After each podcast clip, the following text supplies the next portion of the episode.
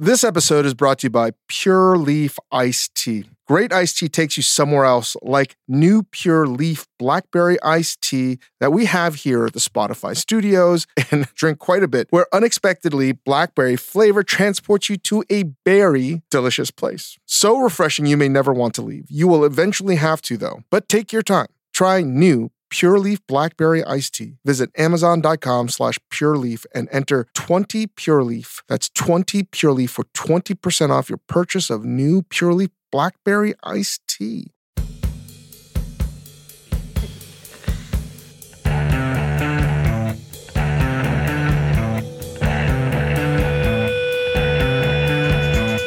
Welcome to the Dave Chang Show, part of the Ringer Podcast Network, presented by Majordomo Media. We have another installment of Bad Movie Club, and we have chosen our engineer extraordinaire, Isaac Lee, Engineer, wow. producer, engineer. You just demoted Singer. me on the spot. well, that's how I think about On it. air. Yeah, yeah. Maybe. Maybe we'll see. Wow, okay. We- We'll see if that demotion is permanent uh, when we come to the end of this Oh. podcast. No, oh um, no. uh, we asked him for his choice for a movie, and he gave us a movie I have never heard of in my entire life. hmm What if? Yeah. Also known as the F word in Canada. Is that part of the title? What if parentheses also known as the F word in Canada? No, no, no, no. no. Of course, obviously not. It's known as the F word in the United States. It's a Canadian film. It's titled the F word, but because America is stupid, they had to change the name to What If to qualify for PG 13. I don't know why. And uh, it's called the F word, aka What If. Well, I was happy to do this podcast, and I think I might have enjoyed the movie way more than I originally did because I watched it after last night's debates. so did I. Um, Same. Man, I, I'm not joking. That was one of the roughest things I've ever seen in my life. Yeah, I was so mad. it was not great. I, I just have no words other than dismay and sadness at the state of our elected officials. But needless to say, you know, if you are an immigrant kid, make sure your parents don't fucking vote Trump or anybody that's a friend of yours. Don't let them vote Trump. Um, Mhm. But we now have Chris on because he's been setting up his podcast gear and he's sort of exhausted because you don't understand, guys. Chris Ying has to hear me drone on and on and on, platitude after platitude, 12 hours a day. And we just got onto this call with Isaac after uh, an hour long creative meeting about the TV shows we're making for Hulu. And I'm sorry, Ying, you got to fucking hear me all the time. the only problem is now people think there's just like going to be this unreleased. They're going to be like release the Chang cut of all of our, our I whole know. day Oh of God. conversations. Um, but let's before we go into the what if, I think it's a good starting point to talk about what we were just talking about, Chris. Something we talked about in the book. We've been spending a lot of time making shows that we can't go quite into detail, but I think we've been making mistakes. And with all the sort of projects that we have, the podcasts, the media projects that we have going on, what did we identify today in our big call today? I mean, a couple of things. One is we are running at full speed in 500 different directions, trying to create 18 different shows and concepts and podcasts all at once. We are cooks in the weeds. Mm-hmm. is what we have identified here. We are deeply in the weeds and like a young greenhorn cook. You know, it's fucked up, Dave, because you and I have talked about this many, many times. Actually, one of our sort of like seminal, like, oh, we're going to be friends moments was you asked me one time early on, before I had heard you talk about this a million times, like, Chris, you used to work in kitchens. What happens when you're in the weeds? And I correctly said, you stop, you get organized, you clean up your station, and you you move ahead. And what does a dumb young cook do? Tries to keep up, tries to cook faster, thinks if I if I just if I can just round the corner here, if I could just cook six more steaks in the next 30 seconds, I'll get there. And you end up falling apart. So that was that was one thing that that that, that we talked about just now. And that that is, you know, maybe that's too much inside baseball. That's not inside baseball. I think it's the heart of it. And um, I think it's important to talk about because this just happened and we were going over a concept that we're working on and we just sort of realized, or I realized, wait, did this is deja vu because this is the same fucking problem we have on these two other concepts that we're working on. And it dawned on me our workflow is incredibly stupid. Yeah. I mean, what happens is you end up with, in a kitchen, you end up with 15 dishes that are each 80% done Yeah. and all a fucking mess and nothing actually gets complete. And you've got to complete a dish. And Jerry Saltz says it, right? Like he's always saying, like, do the work, put it out. And unfortunately, I like doing the work more than most. Um, and we're going to probably write another book like that. Uh, they had everything I learned in life, I learned in kindergarten. Everything I learned in life, I learned in the kitchen. Um, That's pretty good. so that's going to be a, a very awkward segue into the bad movie club. But No, no, let me try it. Let me try this. yeah, let me try, try, to find segue. try to find a thread. Do a thread. let me find the segue. Another thing that we talked about and we talk about frequently is there are no dumb ideas, right? And we've got to look far and wide and not be snooty about anything. The number of shows that Dave Chang watches Hmm.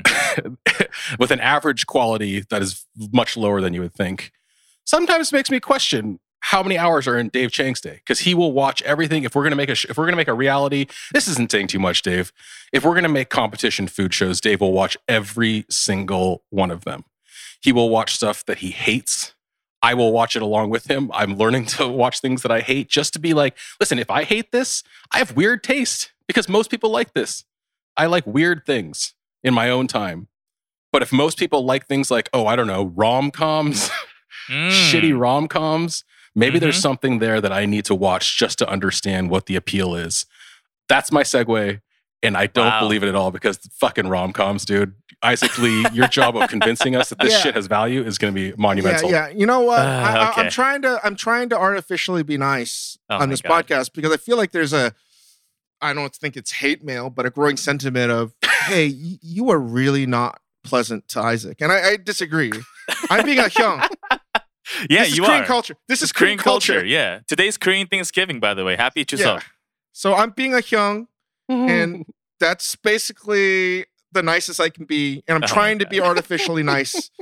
I mean, emotional trauma is a very uh, integral part of Well, Korean. I think that you did that to me, Isaac. I you did? emotionally traumatized me by making me watch this movie yesterday. oh my god, I can't believe. Okay, all right. I knew I was going to take a beating, so I was, I'm at least I'm a little not trying bit to give a married. beating. I'm not. I'm not. Uh, anyway, going back to this sh- this movie, what if my blood was fucking boiling after the debates? Uh huh. I was so angry, so fucking angry. I drank a beer and then I was like, I don't know if I can watch this fucking movie. What if? And I couldn't get it downloaded on Amazon Prime, so I had to buy it. And um, I bought the movie, FYI, because I was like, maybe, maybe Isaac is right. Maybe he's going to give me a movie that I'm going to enjoy watching time and time and time again. Like I'm gonna, I'm gonna just go back to this like I don't know a movie that I just love. So I bought it. For I the record, it. I didn't. I did not think you were going to like it or you were going to come back to it. But we'll get into that. so I took a shower because I actually sweat through my shirt after the Mhm. debate. Understandable. angry. understandable. And then we sat down and we watched it. And then I know that this is going to be a movie my wife likes because she starts to like wiggle her toes under the blanket. Mhm. and I was like, she loves rom coms. Like Serendipity is that's a good that you know what we should do a movie review on Serendipity. Yeah, because honestly, I think it's one of the best, most hilarious movies of all time. It's great. It's so funny. It's not a romantic comedy. It's just a comedy. it makes no sense, but yeah, it is great. And I I knew this was going to be right for her. And cut towards the end, and it goes the you know the film fades to black, credits roll, and she said. How are you going to talk about this movie? Dave?" How are you gonna talk about- uh. this movie. Maybe we should have had Grace instead of you. Yeah, I, I- listen, I like rom coms. I just, I don't know what to think about this. I have a lot of mixed emotions about this movie. Mm-hmm. Okay. For a movie that had both Harry Potter and Kylo Ren in it, I enjoyed this movie a lot less than I thought I was going to. But Wow. Isaac Lee, Okay. this is your favorite. You said this in an email to us almost to Isaac sent, sent me an email that I think was like partially just like, hey, here's some stuff I want to talk about, but also partially just like, hey, please don't burn me too hard. it was like, this is my favorite. Isaac Lee said, this is my favorite movie, favorite film of all time, not All even time. Mm-hmm. just in the rom com genre. What if starring Daniel Radcliffe is your favorite movie of all time? Can you just, why, why don't you start us off by telling us what this movie is about? Yeah. So the movie What If? It's a Canadian romantic comedy set in Toronto, filmed entirely on location in Toronto and Dublin, starring Daniel Radcliffe as Wallace, Zoe Kazan as Chantry, Adam Driver, aka Kylo Ren, as Alan, and Mackenzie Davis, if you've ever heard of her, great actress, as Nicole. And it's just like a very kind of normal. Mackenzie and Chantry. Hmm, let me guess. Mackenzie Davis skin- is the actress. Well, let me guess what skin color. What skin color they are. Oh yeah, no, no, it's a very white movie. Um, that's one of my big criticisms of, of the movie.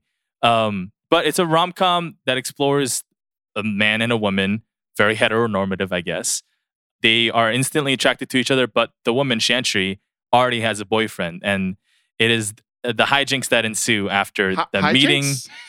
Not, not hijinks. You call that hijinks? well, it's it's their friendship progressing and turning into eventually a romantic relationship. Spoiler alert. But to explain why I said it was my favorite movie of all time, it's not the best movie I've ever seen. It's not it's not even the best rom-com I've ever seen. I don't even think it's the best in its own genre.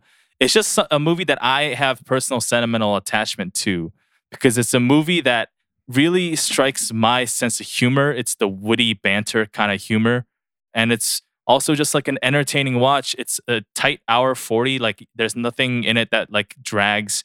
It's just like a really decent romantic comedy that I, for some reason, just come back to over and over again and just watch. It's such an easy watch for me. And it's like comfort food. This isn't caviar, you know? Like this is kind of like like sundubu-jjigae. Like this is something that to me, which is like a weird comparison, but to me is something that I I'm very comfortable with of just watching. Um, I own it. I own the DVD, the American version and the Canadian version. I'm holding it up in our Zoom. Um, Jesus, And, uh, dude. I've seen it over upwards of a hundred times. It's just a, a Oh good my God. time that I know I'm guaranteed to have a good time. And furthermore, I, I do have a few things I want to talk about why romantic comedies are seen as lowbrow. But I want you guys to react to this first. Well, my initial reaction is I think that the director, Michael Dowse, has compromising information about your life. Basically. And he's pulling a KGB trick. Yeah, are you Oh an, are you an investor in this movie, No. Isaac? Just like No, what, what, what is no, the deal no, here? no. I don't know. When I first saw it, I was in college. I was like coming off of a like a very traumatic, you know, a romantic experience, let's say. And like it was like a it was a movie that impacted me in a very vulnerable part of my life and it just stuck with me. It's like the kind of movies that you watch when you're I don't know, I think I was 19 when I watched it. So let me first say, maybe understatement of the year is that this is a white movie. This is like Oh yeah. there's like this a very, whole new shade of white. Like you can't even human eyes can't even look at how bright this whiteness is on this movie. It is it is very very extremely white. Caucasian. It is uh, that's one of my I, big I, am gonna I'm gonna tell you, you know, I spent a lot of time in Toronto in the Ontario area. Uh-huh. I would also say that one of the things that's amazing about Toronto is it is incredibly diverse. It is It's probably so the diverse. defining thing of Toronto is that it's a diverse city. Shout Like, out ex ringer Danny Chau. Yeah, yeah. in Ontario. Yeah. Um, I don't think there was a single person that wasn't white until you got to the former Miss Robb Stark in Dublin. Oona Chaplin, yeah. Yeah. So you had to go to Dublin to Yeah, find someone no. that wasn't white. no, it's a problem. It's definitely a, a big problem. I mean, it's written by a Torontonian, so Elan Mastai, who who also produced the movie. Like, I I don't understand why the casting choices were made the way that they were made. It doesn't make any sense. It's not realistic at all. Now let me ask you another thing, Isaac, and I, I'm going to ask you this in a gentle way, and, and you were getting into it a little bit, but I, and I'm going to be very honest here. As I was watching this movie, several times I was like, Isaac has either been desperately in love with somebody who had a boyfriend or No. was cheated on and became a, a very angry person because there's no way you have this kind of intense attachment without this resonating Or, Deeply with you. Or he's a Proud Boy member. or he's a Oh my! This is nope. None of those things are true, especially the stand last one. Stand by. Stand by. Oh, Isaac, jeez. stand by.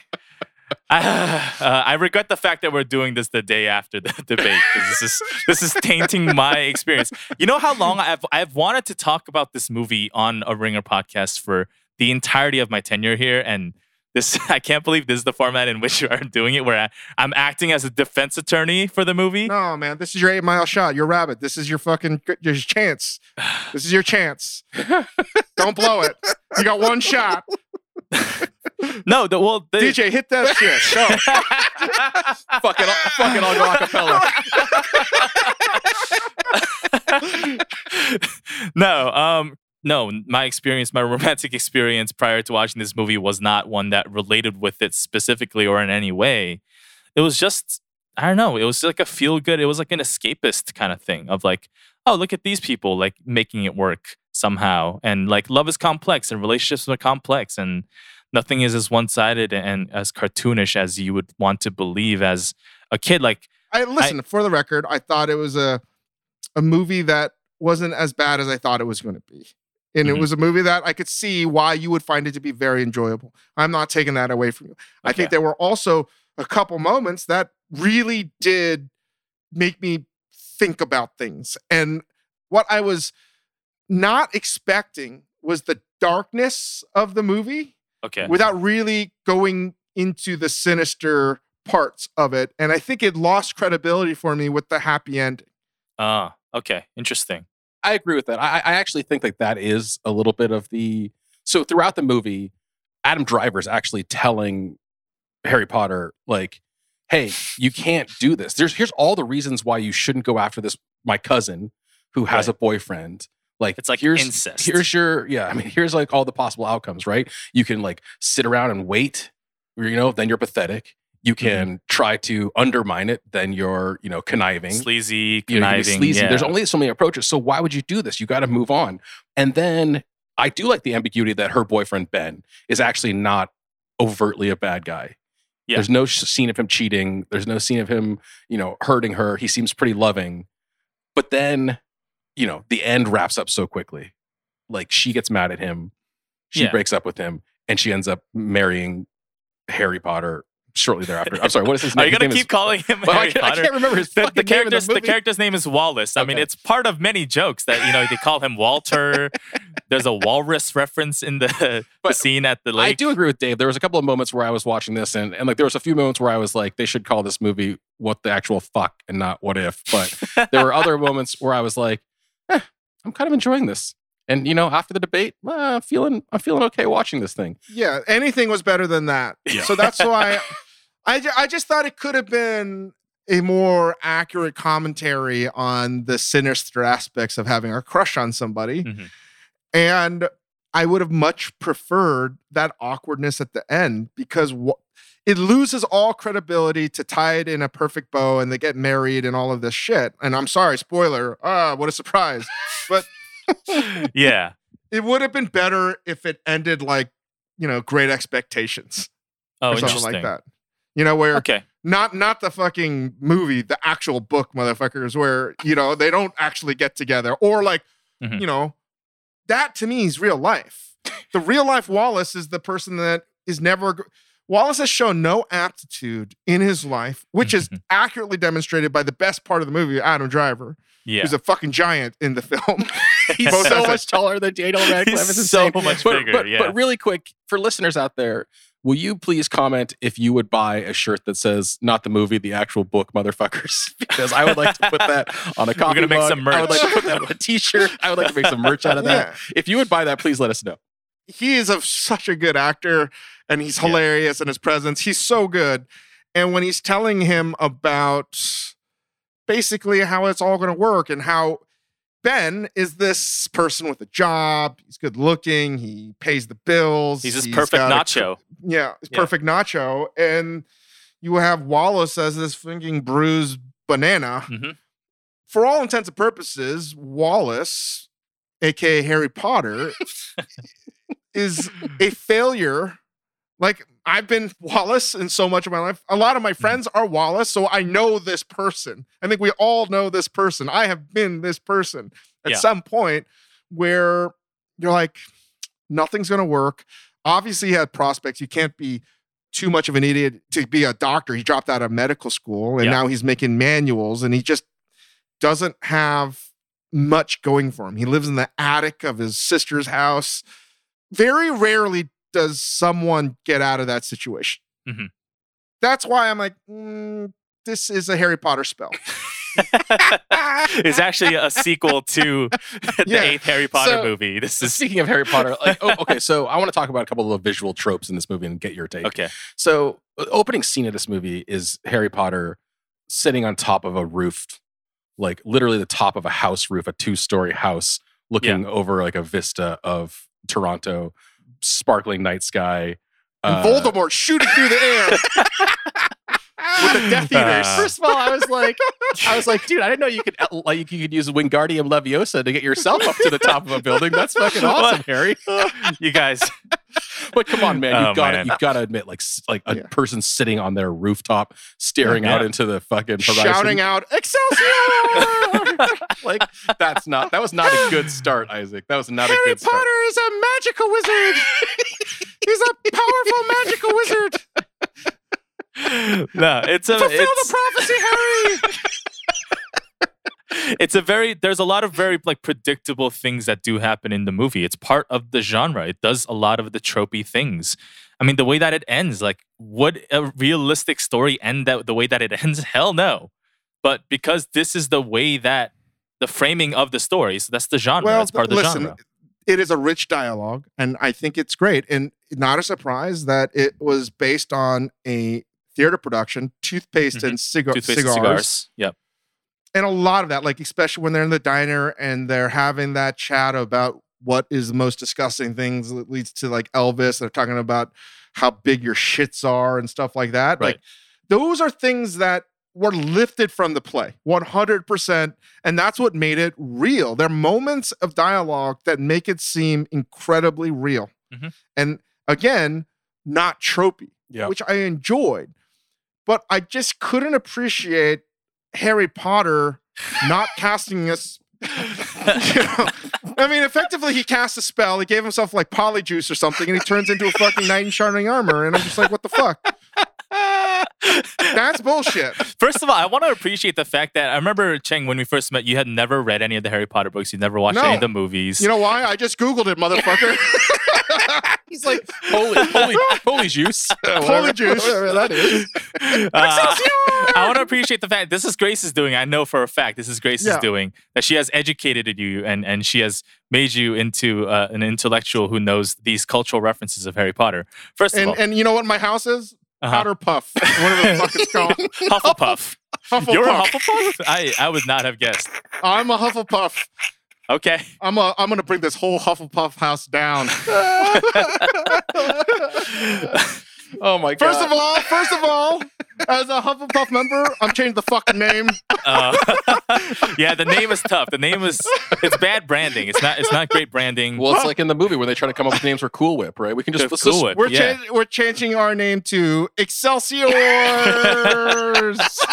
How many R's at the end? 12 R's? 15 R's at the end? Whatever it is, it's better than Hufflepuff. Yeah, man. God anything, damn it. anything is better than Hufflepuff. Uh, anyway, so that's what I just I just couldn't believe it. And there are really good moments in the film. And Mhm. the entire time when Grace was talking to me, I said, I understand why Isaac loves this movie. I do. Mhm. I can see this. I know you.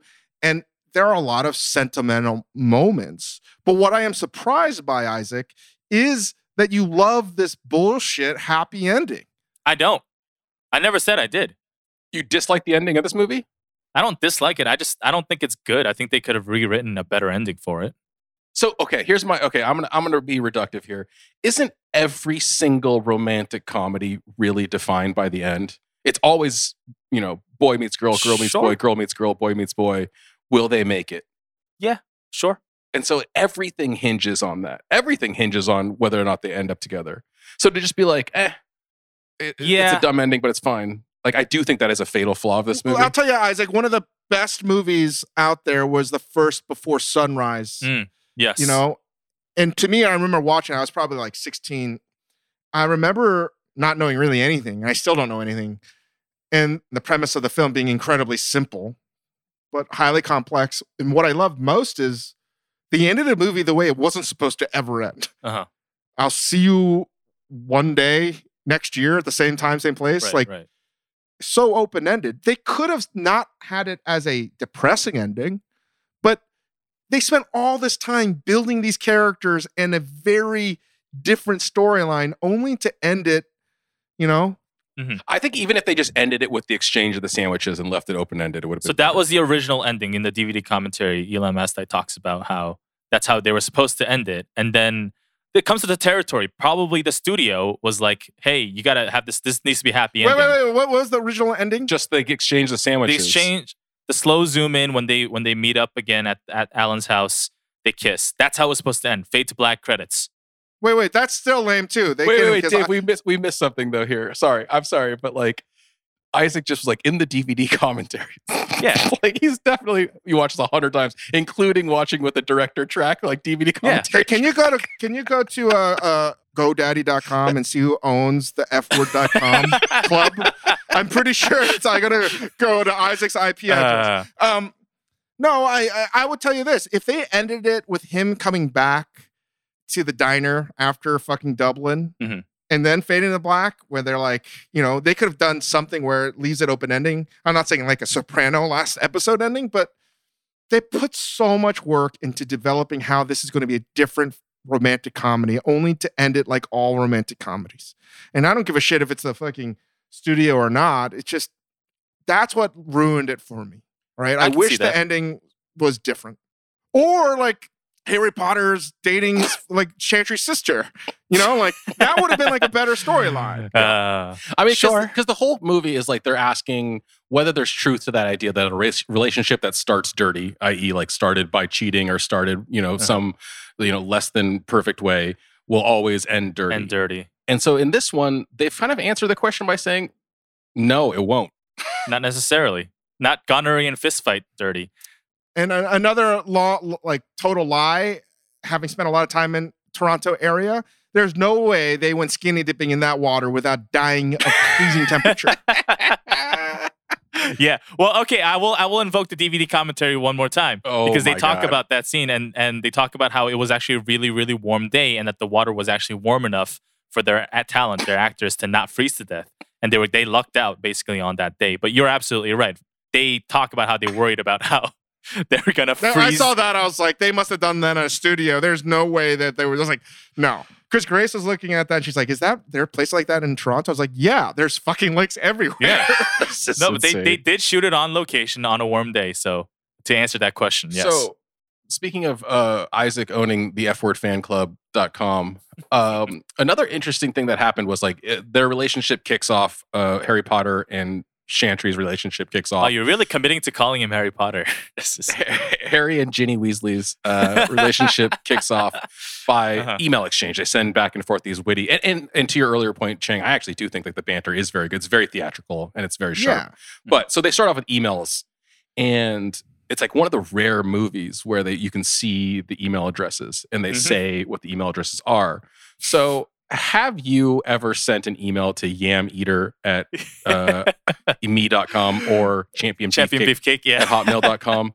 have you ever sent an email to those addresses? Tell me honestly. Nah, I have not. Why not? Why would you not? That's insane. if you see this movie a hundred times, you wouldn't try to see what kind of response you would get. Uh, no, uh, no, I've never. I want this movie to inhabit itself, and not for me to inhabit the movie. This is to me uh, Hey, just a Isaac, tale. are you are you are you afraid of winning the game called life?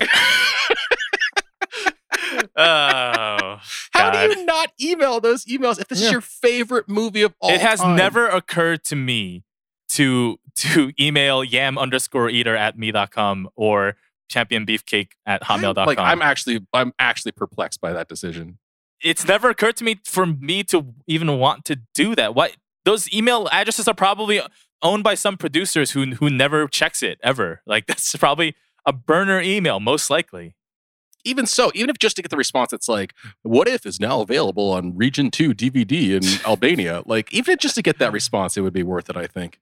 Oh, wait, I'll try. I'll try. Uh, try it and also, report back. also, I, I I just thought it was weird how much she sort of like secretly stalked her What do you mean? in the changing room. dressing room scene. Yeah, talk about that, Chang. Yeah, that was that well, was that scene's a little weird. It's some. It's a scene that I tend to actually skip sometimes on rewatch because it's just like a little too romantic. It's like a little too. it's not romantic. It's fucking weird. It's kind of yeah. It's kind of creepy. and wrong. But the way that they end the scene, which is that obviously Wallace like opens his eyes and like changes her and whatnot. But then once Wallace closes his eyes again and Chantry's out of the dress, she leans in to kind of like maybe kiss him. That's supposed to establish that there's mutual attraction. It's not one sided. But yeah, I, I tend to skip that, scene. That though. again is a scene that I guarantee was probably lifted straight from the the play. Most right? likely, yeah. I haven't read the play. I can't find the play anywhere, by the way. I've tried. I have tried to find What, toothpaste what your birthday, Isaac? I'm gonna do some eBay. Uh, December searching 9th, this. December All right, 9th. I got I got a couple months to find this. this play. Okay. So I, I just I thought that was weird, and I thought Adam Driver was right the entire time. Hmm. I, I just like go out and do something. Man, I would watch Adam Yeah. Driver doing anything. Tell her exactly how you feel. Yeah. you know, and I don't know, man. Like to me, it might be a better play than a movie. Okay. So movie. Okay, let's talk about the movie part of this too. So the, another visual trope. So Chantry is a uh, is an animator. Yes. So Always has to have Hermi- some sort of. Hermione- the rom com So- female lead always has a creative job. I don't know Cho Chang. why. But Cho Chang. Just call her Cho Chang. Cho Chang is an animator. Cho Chang. They Harry's love whitewashed. Cho Chang. White Cho Chang. Oh wait, so was this movie shot during Harry Potter production? no, no, he- no, no, Oh, This okay. was this was one of his first, one of Radcliffe's first films after the Harry Potter saga has ended. This is like his fourth movie out of that oh franchise. Oh my god, you were crazy. he never recovered over the lost love of Cho Chang. the most racist name. in Oh, there's Harry some Potter. racist shit we got to talk about here too. Oh, But yeah. first, like she's an animator, and so three or four times in the movie, like there's suddenly like an animated butterfly thing. Yeah, no, it's visual very. Yeah, it's a very. That was kind of- too much for me, man. Yeah. That was Yeah. like too emo. Can I tell you the better version of this movie right off the bat that I I love? I think it's a great movie Okay. that could have. I don't know what came first. Was 500 Days of Summer. Oh yeah, yeah, yeah. Interesting. that's a great movie because that's real life. Because once you saw the animation, even Grace said that. What's the movies like? And I was like, no, no, this is exactly like 500 Days Yeah, of Summer. Shout out Jordan Gordon Levitt. I think he's great. Joseph and Gordon-Levitt. Zooey Deschanel or They Chanel. a bunch of other people in the fucking movie. Great movie, great soundtrack, all of that above. I, I think it's hilarious. It's funny. And I disagree. I think people like that movie, but it ends on a sad but optimistic note. Right? True. He meets a girl named Autumn. Is how that ends. Um, Yeah. But I also enjoy 500 Days of Summer, and I, I don't know. I don't. I've never harped on the ending. I've just kind of been. Why content. is that not as good? Why is that not as why is that better? Uh, I think it's. I think it's a good movie. I, it's. I don't have a personal attachment to 500 Days of Summer the way that I Why? Because you don't like the soundtrack? I mean, I actually don't like the soundtrack very much, but it's. Oh um, my god. I, I also think another sort of predecessor to this one is uh, Scott Pilgrim, another Canadian Yeah, another another Toronto. story. Another Toronto love story. Shout out Dan the Automator did the soundtrack for that one. It's, it's Uh, a fucking good one. that's a good one. Yeah, That is yeah, a yeah. good soundtrack. Uh, but I, I also suggest this: if you want like a happy ending that is actually To be clear, I don't really like this happy ending. I don't really like it. I don't know why you're painting me in this wait, corner. wait, wait, wait. Chang, what's your happy ending? I want to hear this. I want to hear this. Uh, I'll just watch When Harry Met Sally. Yeah, no, no. This movie is based on When Harry Met Sally. Well, yeah. Guess what? Not as good. No, of course not. It's, I, Watch I the said at the beginning of this podcast, this movie is not the best rom com. I think When Harry Met Sally is the best rom com. Let's take a quick break to hear from our sponsor. Today's episode of The Dave Chang Show is brought to you by ZipRecruiter. When it comes to scoring great hires for your business, you may be up against some obstacles like lots of applicants, but difficulty finding the right ones for your job, or finding time to hire while running your business, plus trying to ensure workplace safety. That's why you need ZipRecruiter on your team.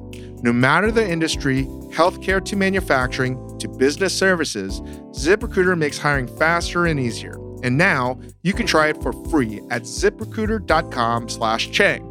First, when you post a job on ZipRecruiter, it gets sent out to over 100 top job sites. Then, ZipRecruiter's powerful matching technology hustles for you to find people with the right experience for your job. And invites them to apply. In fact, check out this stat. Four out of five employers who post on ZipRecruiter get a quality candidate within the first day. So add ZipRecruiter to your roster to help you win the hiring game. To try ZipRecruiter for free, my listeners can go to ziprecruiter.com slash Chang. That's ziprecruiter.com slash Chang, C H A N G. ZipRecruiter.com slash Chang. ZipRecruiter, the smartest way to hire.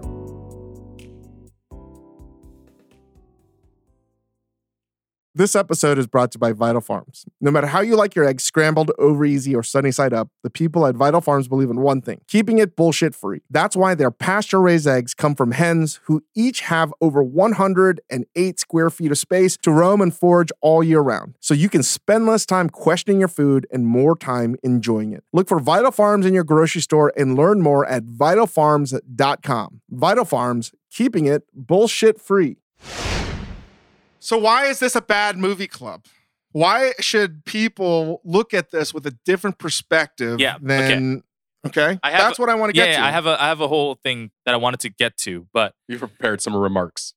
it's not necessarily a bad movie in the qualitative sense, right? As I said, there's some really good moments. I think as a whole, it's it's an entertaining watch. It's more so a movie that was like completely overlooked at the time, and maybe it's because it's a Canadian flick, despite having some big names in it. I mean, Daniel Radcliffe, obviously, but Adam Driver was just starting to enter the public conscious. Mackenzie Davis in *Halt and Catch Fire*, Zoe I Kazan. love in- I love fucking Kylo Ren so much. I would just watch love him, just mow the lawn, dude. He's I love so him. fucking good. He is my spirit animal. I love everything that fucking guy does. He's so good. I mean, my favorite line reading in all of cinema is the I just had sex, I'm about to eat nachos. it's the greatest moment of my life. It's my favorite line reading. My favorite line reading in all of cinema. Um, God, he's so I'm so glad he's an actor because he shouldn't have been, and it's just amazing. um, there's that. But it was overlooked. I mean, it got it has 74% on the Rotten Tomatoes, which doesn't really mean much. 6.8 out of 10 on IMDb, 59 out of 100 on Metacritic. Those numbers don't really mean much, but it was like a mixed review. People were like, "This is cute," but I do want to talk about like why are comedies, comedies in general, not just romantic comedies, but comedy entertainment content, why is it always generally seen as lowbrow? And why are romantic comedies especially hand waved? Because to me, something that is comedic, something that is entertaining, something that makes you laugh is a deeply satisfying entertainment experience. It doesn't have to say anything profound. It doesn't have to give you a moral for you to take away. If you have a really good time, maybe you can escape from the from the dreary everyday life for an hour and a half, two hours at a time. Isn't that valuable? Shouldn't that be considered a really valuable thing if you can get a laugh? I just feel like it's it's always put a tier below. It's always put in a different category than drama, than horror, than any other kind of storytelling. Like anything that's comedic isn't supposed to be valuable or isn't I, supposed I to be. I don't know if I agree with that. I don't know if I agree with that. that that's the way that it's looked. No, I mean if you go all the way back to like Greek plays, Yeah, I want this is You what I wanted to bring up is that it's a recent development. comedy has been I don't think it's going to go away. I think comedy has been as, as acerbic and subversive as always. Yeah. Uh, I think it's just how you, people perceive it. And I don't know if this movie is trying to be subversive. I yeah, I, I will mean- say so. Isaac, I take your point, but a couple of things. One, I, I don't think it's comedies that get written off. Like comedy and drama, right, are the two poles of theater. But like, I didn't. First of all, I didn't really laugh, except for maybe at that Adam Driver line. Yeah. I, I didn't really. and laugh. when he got when he got drunk. and when yelling at when the he old got people. drunk and yelling Yeah, at yeah, the yeah. people playing uh, Shoot a three pointer. I did laugh at that. But I don't think it's comedies that get written off. I do think romantic comedies get written off, and I do think Especially it's so, yeah. But I do think it's because of what you said, because I think romantic comedies often try to say something deep and end up with like, whether it's because of the studios or whatever, it ends up with just like this happy ending fairy tale shit. So do you take some of like, okay, putting aside the entertainment value, you Mm-hmm. seem to take some other meaning from watching this movie, right? Like, is it just a feel good thing for you, or do you like, does it say something Fulfill about the prophecy, Isaac. Fulfill the prophecy, dude. this is what everyone has been waiting for. Once you let the world know what the meaning truly is about, Here it comes. who knows what's going to happen. Get ready. Wow, you Stand just by. you just set me up in a in an extremely high stakes way that I do not know if I can fulfill. Um, first of all, I don't think there is some sort of deeper truth that any kind of romantic comedy is is necessarily trying to get at. I think what this specific movie, What If, does that I enjoy more than in other romantic comedies is that it doesn't paint the other person as a bad person or it doesn't try to be like this is the good guy, this is the bad guy. It's very ambiguous in its morality. Should you be rooting for Wallace to end up with Chantry? I don't know. I've watched this over a hundred times. Sometimes I watch this and I'm just like, I think Ben should end up with Chantry. Like Wallace is the bad guy in this story. Can I add to that what I did like about the comedic thing that I think maybe some people could relate to Mhm. Is when he's making out with Mackenzie and then Zoe. Uh, wh- what's her name in the movie? Zoe Kazan, Chantry. Oh, Chantry.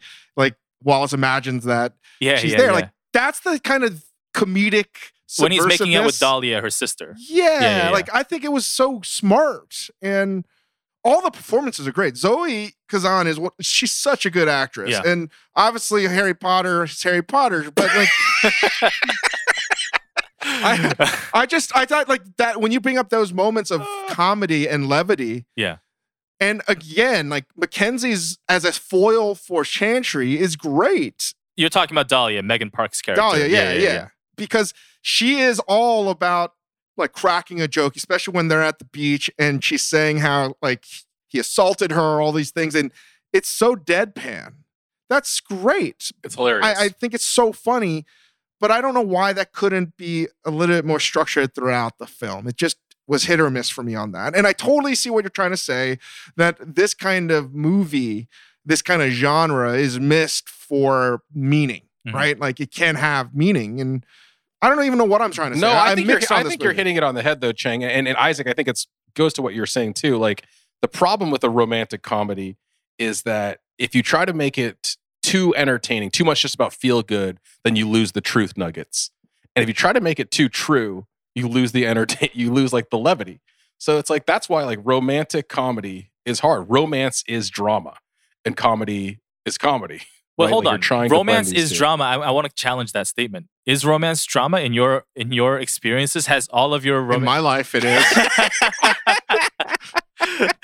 Aren't there comedic kind of things that can, the relatable things that happen in Funny any? things happen to you when you're like dating someone, when you're in love Yeah. with somebody. But love is drama, dude. What are you talking about? Love is love is the most dramatic fucking feeling you can experience. Yeah, but the levity comes with that. True I think it's the same. It's the. True. I, I'm just saying it's it's all connected. Number one. True, Rob. Oh man. Yeah, I hear you. But can I suggest something? We talk about they they wanted to use Princess Bride in the movie as Yeah. like a foreshadowing of things. Well, one of the reasons that movie is enduring, while I challenge your assumption that like your statement that this kind of genre doesn't do it, Princess Bride does do it. It not only talks about fairy This is true. tales, it literally is making fun of the romantic genre. Yeah. True, Rob. Like, come on. Like, everything about that movie, William Goldman is just trying to take the piss out of everything. Yeah. No, absolutely. I mean, it's brilliant. I mean, I'm not saying this is as good as The Princess Bride. like, I think you're you're misunderstanding my entire stance approaching this. This is my favorite movie because I have a personal attachment to it, but I do have a larger kind of question What we're trying to get to again is why is the personal attachment? What is the reasoning? it's probably the I can you can't handle the truth, Isaac. the fuck? I, I just Did you or did you not order the code red? Like I, I think that Chang and, Chang and I like fully accept this notion that you know rom coms can have value. That you like, I think it's interesting. I actually do think it's really interesting that you brought a rom com to Mhm. the table here. But like, I still like a hundred times, Isaac. Yeah. one hundred food. times. it's comfort food. I you, I listen to the same songs thousands of times. I mean, it's comfort food. Even if it's a bad song, it's just like something that like I have personal memories and nostalgia and attachment to. But beyond that, I kind of want to continue to explore. Like, it doesn't have to have meaning. It, does- you're talking, Chris. You're talking in terms of whatever love is is a drama, and you know if there's comedic elements to it, that's so be it. But at the end of the day, it needs to convey something that's like truthful and, and Mm, mm, relatable mm. on kind of a, a I'm sentimental just saying it's hard to do that. I'm just saying it's hard to do both in a cinematic form. Oh no, like, yeah, be of course, of course. But I'm Can saying we talk about something a little bit lighter okay. than this? Because I don't think we're ever going to get a resolution on uh, about this. All right, all right.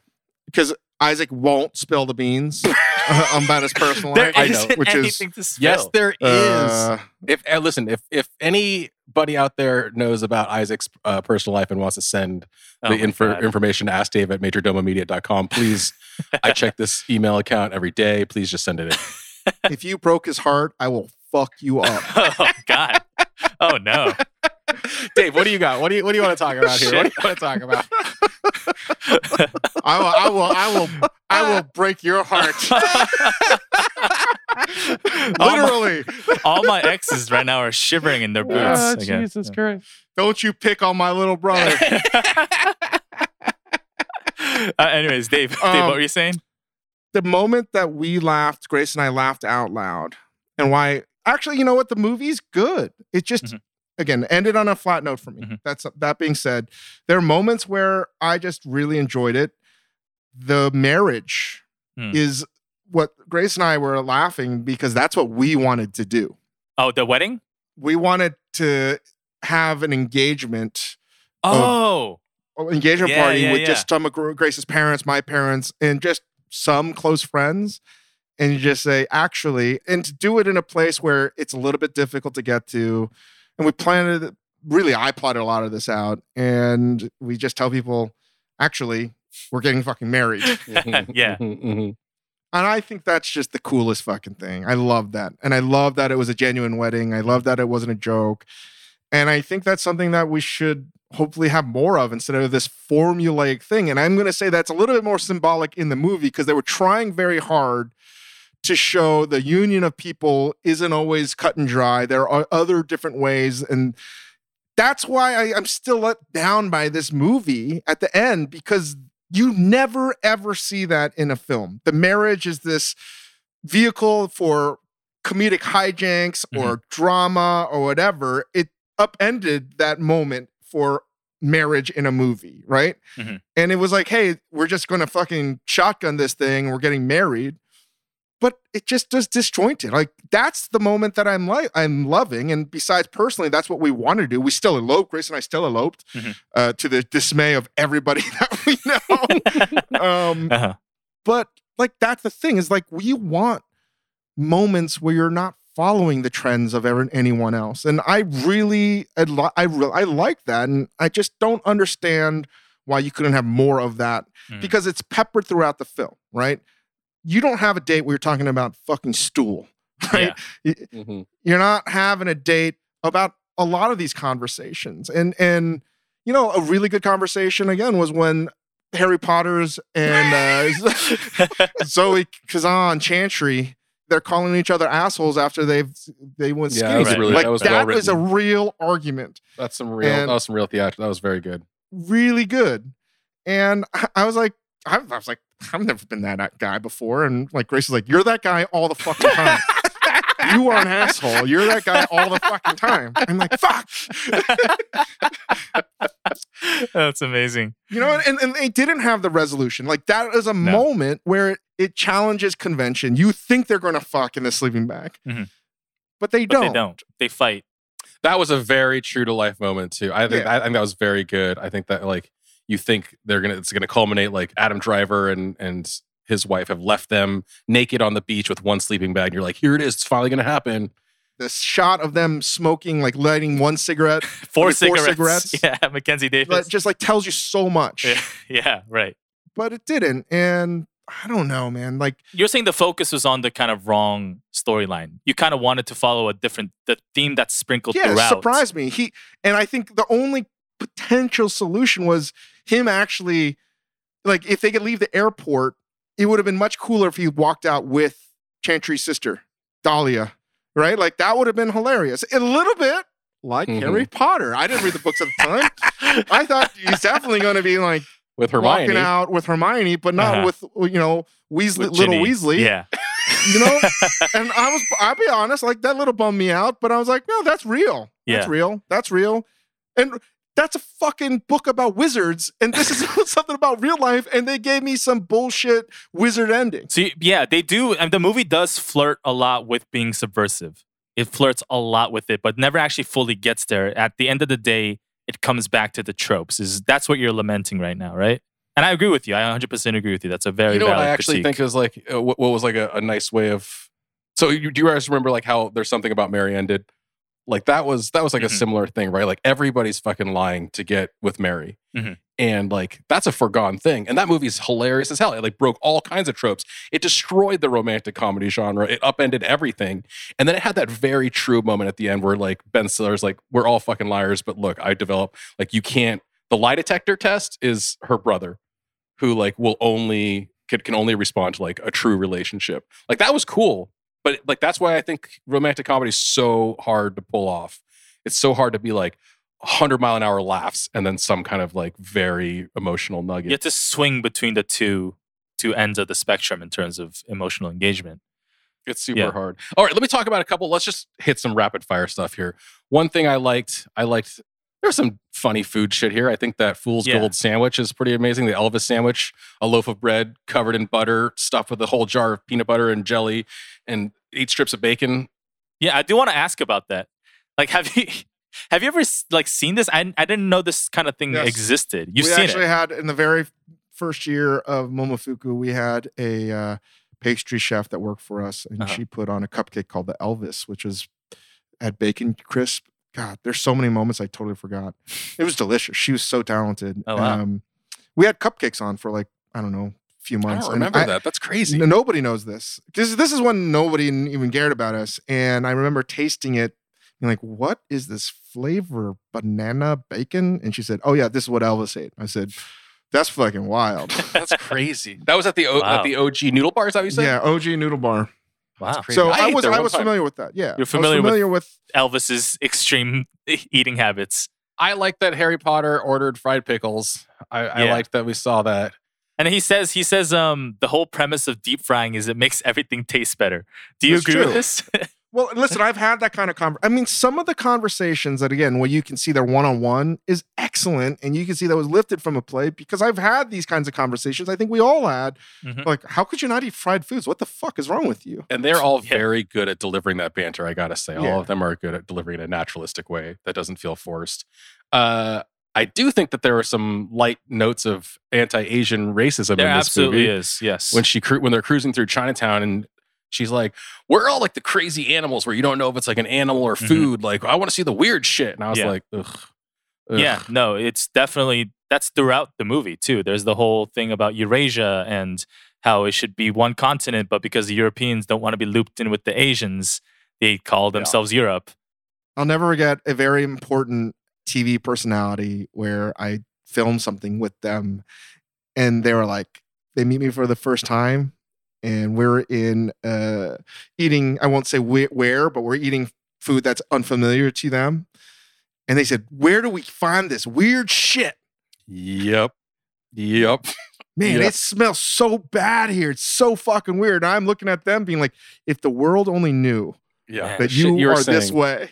It's yeah, Yeah. it's lamentable that that's the way that that's a sentiment that exists out there and that it was depicted in, in film form. By the way, sure. shout out to Toronto Chinatowns. They have Uh, two Chinatowns, right? more. They have eight. Eight? Wow. They had eight. It is a very robust. They're China burbs, really. Markham's amazing. Mhm. Scarborough's got some. A lot. I think a lot of it was probably filmed in Scarborough, but you can't say that if you're going to walk through Chinatown, Mm. particularly the downtown Chinatown, like near the center of Toronto where they were walking through. There's fucking Chinese food everywhere. I don't know what the fuck they were talking about. Yeah. You know who I blame? You know why I blame for that? Because they do a, a roundup of Daniel Radcliffe's and, and Chantry's exes. Mm. I blame the Asian guy she dated. Yeah. She evidently dated an Asian she guy. evidently Like, what the an fuck, Asian bro? guy. Yeah. You didn't train her up? Didn't what educate the hell, her. man? It's bullshit, dude. Asian men, when whenever we date out of our also, own race, we gotta did- did- it wasn't very make clear. sure. Did Daniel Radcliffe get cheated on, or did he actually break up with her for no other reason? Because it doesn't make sense why he would listen to her message for 370 days in a row. It sounds like she caught her making out with that Yeah. professor or something. The professor, by the way, is Elan Mastai who who wrote the movie, but he broke up with her because she cheated on him, like the same way that his parents did. Also, when he's sitting on his roof checking his iPhone, listening to his messages on his iPhone, he's sitting next to a an old school analog TV antenna. So Mhm. this household has iPhones, but they still have antenna TV, evidently. Yeah. By the way, it is a set and a green screen because they couldn't put Daniel Radcliffe on an actual roof for. How did you know this? How many times have you watched The watched DVD Isaac, bro? commentary. I've read up. I've read every article. I've seen every interview. Like This this is is my favorite movie of all time. And yet you have not emailed yam, Yam eater at Eater. me.com. All right, Dave, you own the movie now. Would you watch this again or what? I mean, it depends if I have this. It depends if I have a fetish for this movie like Isaac does. Uh, do you think Grace will watch it again? it wasn't her cup of tea. Wow, okay. Exactly. She liked it. I just it doesn't have for me the rewatchability of When Harry Met Sally, a movie that I've Yeah. seen a hundred times, and I love it in Harry Met Sally simply because I am now older than the characters in the film. Yeah. and that movie is timeless for me. I don't know if anybody else because you can watch that as a college kid. You can. I first watched it when I was like. 15 I was like I don't know what the fuck they're talking about and then you watch it in college and and then you watch it in your mid 20s and then you watch it in your early 30s and then you watch it when you're 40 and each time it has a different meaning to you this doesn't have the the simplistic complexity of when harry met sally Whoa, the simplistic complexity. Okay. i think it tries too hard and falls short of its lofty goals so no i don't think i would but i would watch the terrific acting Mhm. and i would watch it probably just to see adam driver be a fucking amazing actor Yeah. and all the acting performances are so so good but it would be something where i would watch moments if i was flipping through the channels not the Yeah. whole thing Mhm. and like you already are skipping through stuff Yeah. isaac you, you skip through some moments of the film Yeah. what about you ying I think it'll stick with me. I don't think I'll ever watch it again unless it just happens to be on or something, or you know, Isaac has a watch party or something. But I, uh no, I'll remember that nacho line. I'll remember Adam Driver scenes. I'll remember some of the plot here. I, I, I think like there were definitely some standout things that will stick with me. But i still disagree. This is a bad movie club. It's not i don't know why we're doing this other than you like this movie because bad movie club now as we've done this you know we've done demolition man because it predicts the future. Um best of the best we thought it was an amazing movie. It falls short upon future viewings. I think where bad movie club really came into view was when we did it with eddie huang doing La- the last dragon where a movie that we believe is fantastic, but the rest of the world may not see it as clearly as we do, which is Mhm. why I was excited to do this movie because I was like, maybe Isaac is seeing something about the intrinsic value of this film that is meaningful to him and will be meaningful to others, but there's something that prevents people from understanding it. Uh-huh. And I think it falls short. Okay. I mean, just to push back a little bit on that. I mean, I, I'll take that. I'll take that critique. I think that's you're You right. had a demolition man, so this is the least I can do. Quick pro quo, motherfucker. Quid pro quo. no, but I I just think in terms of things that I like that other people hand wave or misunderstand is is this genre. Like people just they're just like this is lowbrow, like whatever. Only kind of like sappy people like this kind of thing. Like I don't. I just think that's a really narrow-minded way to look at films and look at entertainment and be like if it's entertaining then why is that not enough for you to watch it and like it like it's kind of the same way I feel about pop music because like pop music is great, but by the mere fact that it is popular and that it is it is produced well and the the mere idea that a lot of people like it will turn people off. Is like oh this pop you know all that kind of stuff. Like you listen to the latest Taylor Swift record like It's great. people it's awesome but people joke about pop music people joke about Taylor Swift. Like is she uh, the most serious musician in the world? No but the record's amazing. Like why do we always put art in in this kind of two categories? Like it's a consumer product or it's art. Art in the kind of like capital A art way like why why is there not a more gray area in between Well, here's why this is uh, this is a little confusing, and I and I do think this all warrants a, a, a conversation about how we really frame Bad Movie Club and and maybe even rename it. But like, yeah, we probably should rename it this is like this. the Excelsior challenge. if we don't This use it for the other one we got to use it for this, this one movie actually would have been a good like 20th episode of Bad Movie Club where all the other movies are like underappreciated subcultural films that the mainstream rejected and then Mm-hmm. your argument here would be like but the mainstream loves rom-com and I'm trying to yeah show the value of that thing. So I I appreciate what you're what you're talking about but Can I tell you a um, movie that was more subversive that I think is a good bad movie club idea Mhm. is Rebel Wilson's Isn't It Romantic? oh wow I've not seen Okay. this. I've not seen this. from last year Which is Yeah, which is I think a very smart movie. It can get a little bit tiring Mhm. because it's the same sort of like a play on all the romantic comedies out there, but it doesn't take it too seriously. I think it's a good movie. Like I laughed. It was funny. It wasn't You- you particularly memorable to me, but I, I thought it was good. Exactly. Yeah. Which is why I'm asking. I still don't understand the, your conceit for this movie. Uh. He's like, no one says that it's bad. No, but people people haven't watched this movie. Like not a lot of people watch this movie. I always like I'll bring it up in in casual conversation or whatever. No one's seen this movie. Yeah, but you know why? Because eh, people don't want to fucking read Romeo and Juliet. That's a good ending. That's a fucking good ending. because they both commit suicide? yeah. Oh yeah, my God. yeah. I mean, you don't expect that. Who Huh. would uh who would win in a fight, Harry Potter or Kylo Ren? in their in their characters? Yeah, no, not I don't mean Daniel Radcliffe versus Adam Driver. I mean, that's not a question. Who would win Wow, Kylo that's Ren a, that's versus a Harry really Potter? good question because Kylo Ren's a, obviously a powerful kind of uh, Jedi, well Sith ish, and then Harry Potter is is a powerful wizard. Um, The most powerful wizard. well, Yeah. yeah. Once he well, there's a contingent of of Harry Potter fandom that alleges that because Voldemort was inside Harry Potter, spoiler for Harry Potter, because there was the Vol- part of Voldemort's soul in Harry, that's what made him powerful. But So you're saying this movie, The What If, is the last Horcrux?